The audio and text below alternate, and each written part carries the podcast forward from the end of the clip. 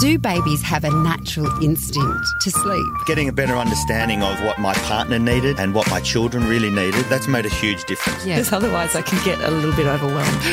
yeah, I think lots of parents can relate to Yeah. that. You're listening to Kinderling Conversation with Siobhan Hunt. There are many things associated with women's health that we don't talk a lot about. We don't talk about heavy periods, how childbirth has damaged our bodies, or other intimate health concerns.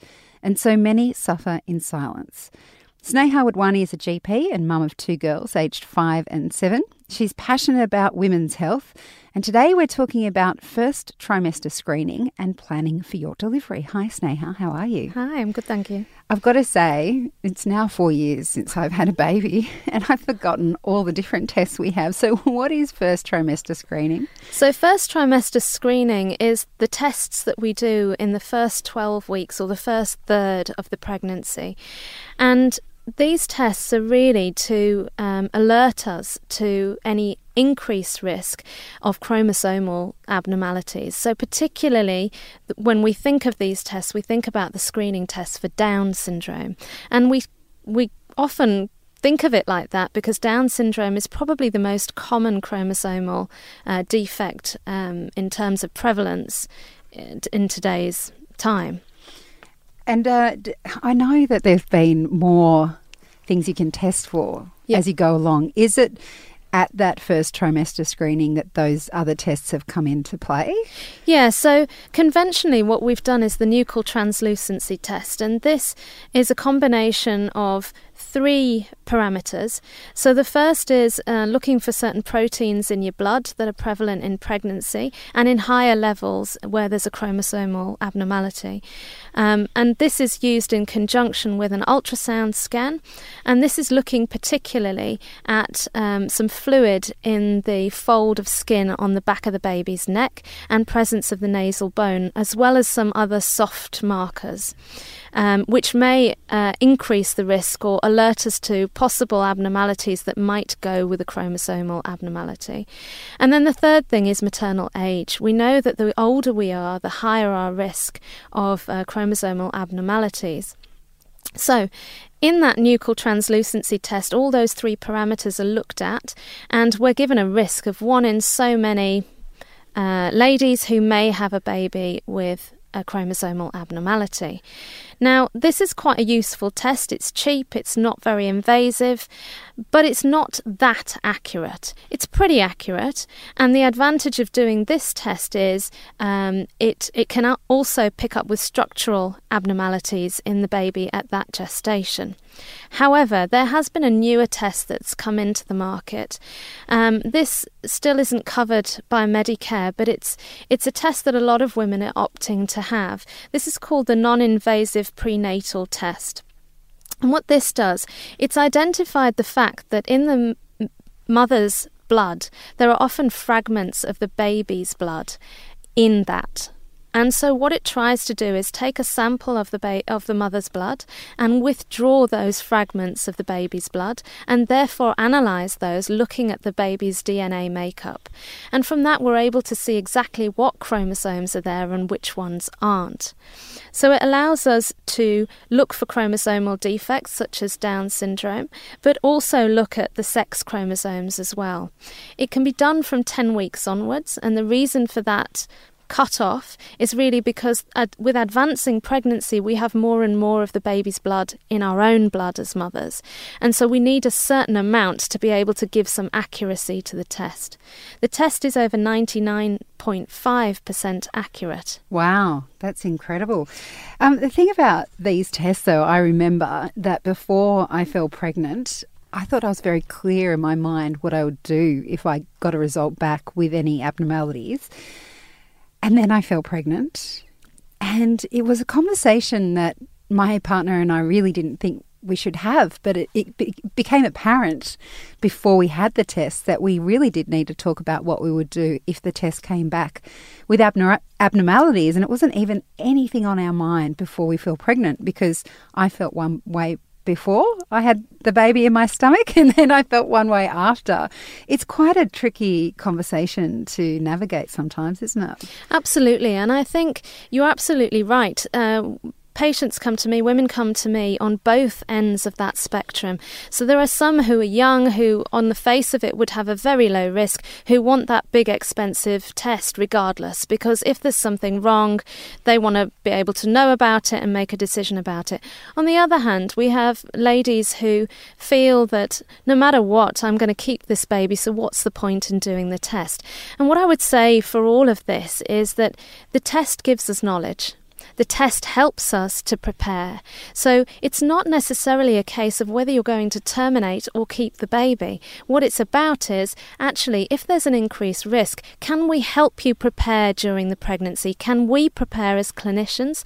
Can we prepare for delivery? Can we make sure there are paediatricians around? If you've got other children, can we help to prepare them? And I think that's the beauty of these tests, really. More than knowing yes or no, it's about giving information so that you can make informed choices. You're listening to Kinderling Conversation. I'm speaking with Dr. Sneha Wadhwani about, uh, we've just been talking about first trimester screening, and Sneha was just explaining why she thinks it's a good thing to do. It's about having knowledge rather than deciding whether you're going to continue or terminate a pregnancy, which I love that you've said that because we all come to that point in our, in our pregnancy when we are offered that test. So it's a really good perspective on it. Now, once you've gone through that screening, we often, after we've passed that point, it's when we tell people we're pregnant. And that is when it all sort of becomes real. Sort of, it's already become real if you've been sick like I was for the whole three months. But is it at that point that you start thinking about your delivery or birth planning? And when I say that, I'd say that with quite a bit of skepticism because I know that any plan you put into place is is possibly going to go out the window. Absolutely. And I think you're right. After the first trimester screening, then you really start on this journey of pregnancy. You know, there are a few other tests, but largely you're seeing your midwives more. And there's lots of information out there. You know, people talking about, I want a water birth, I want this birth, I want that birth, I don't want pain control, I don't want an epidural, and on and on it goes. And often we're talking amongst ourselves, especially when there's, you know, we've got friends and people who are expecting around the same time or aren't aunties and grandmas and all of that. So we can be very influenced as to how this delivery is going to happen. I think that coupled with the fact that we are, you know, women now who have it all, you know, we work, we choose lots of things in life and we're in control of most of it. And so it would go hand in hand that actually we want to be in control of the birth of our child.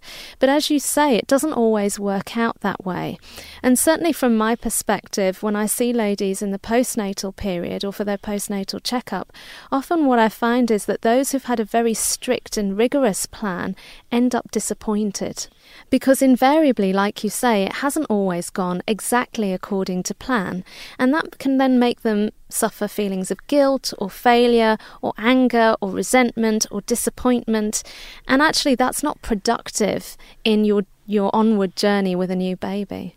I imagine, though, as much as any firm plan, such as I will have a water birth, um, aren't necessarily productive. But I imagine that there are some things within that that you you would say are good to be on top of? Absolutely. So my my top tips really are to think about who would you want to be there. Um, how might you like to deliver? So, having an idea of I, I would quite like to have a water birth is fine, but also to have some realistic expectations around that and understand that your plans may need to be a little bit malleable uh, given the time and, and circumstances of your delivery. You need to also think about your previous deliveries and how they've gone. You know, if you've had three caesarean sections, then a water birth now might not be such a great idea. Um, and also to take the advice of the obstetrician or the midwife or your GP and then use that to formulate your plan or ideas of what you might like to happen. I think the key things are to remember that delivery is unpredictable. Things can change in an instant. We may use scanning and all those sorts of things, but really we don't know what's going to happen until it actually happens.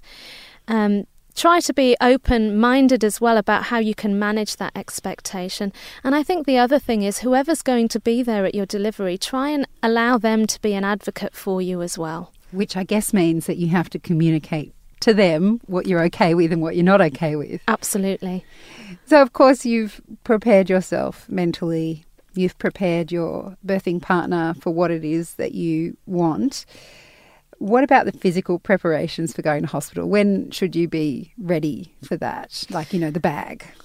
So, I mean, I think it, de- it largely depends on how the pregnancy's gone, and your GPs and midwives will guide you with all of that um, because it can be very unpredictable. But generally speaking, I would say probably from about 36 weeks onwards to have a packed bag in the corner ready to go. Most deliveries happen after this time. Um, much less of those occur before this time. So, as a broad piece of advice, then I think about 36 weeks onwards. Sneha, thanks for your time today. You're welcome. That was Dr. Sneha Wadhwani. She's a GP and mum of two girls. And for more of Sneha's advice about women's health, just search for Sneha. That's S N E H A on our website. That's kinderling.com.au.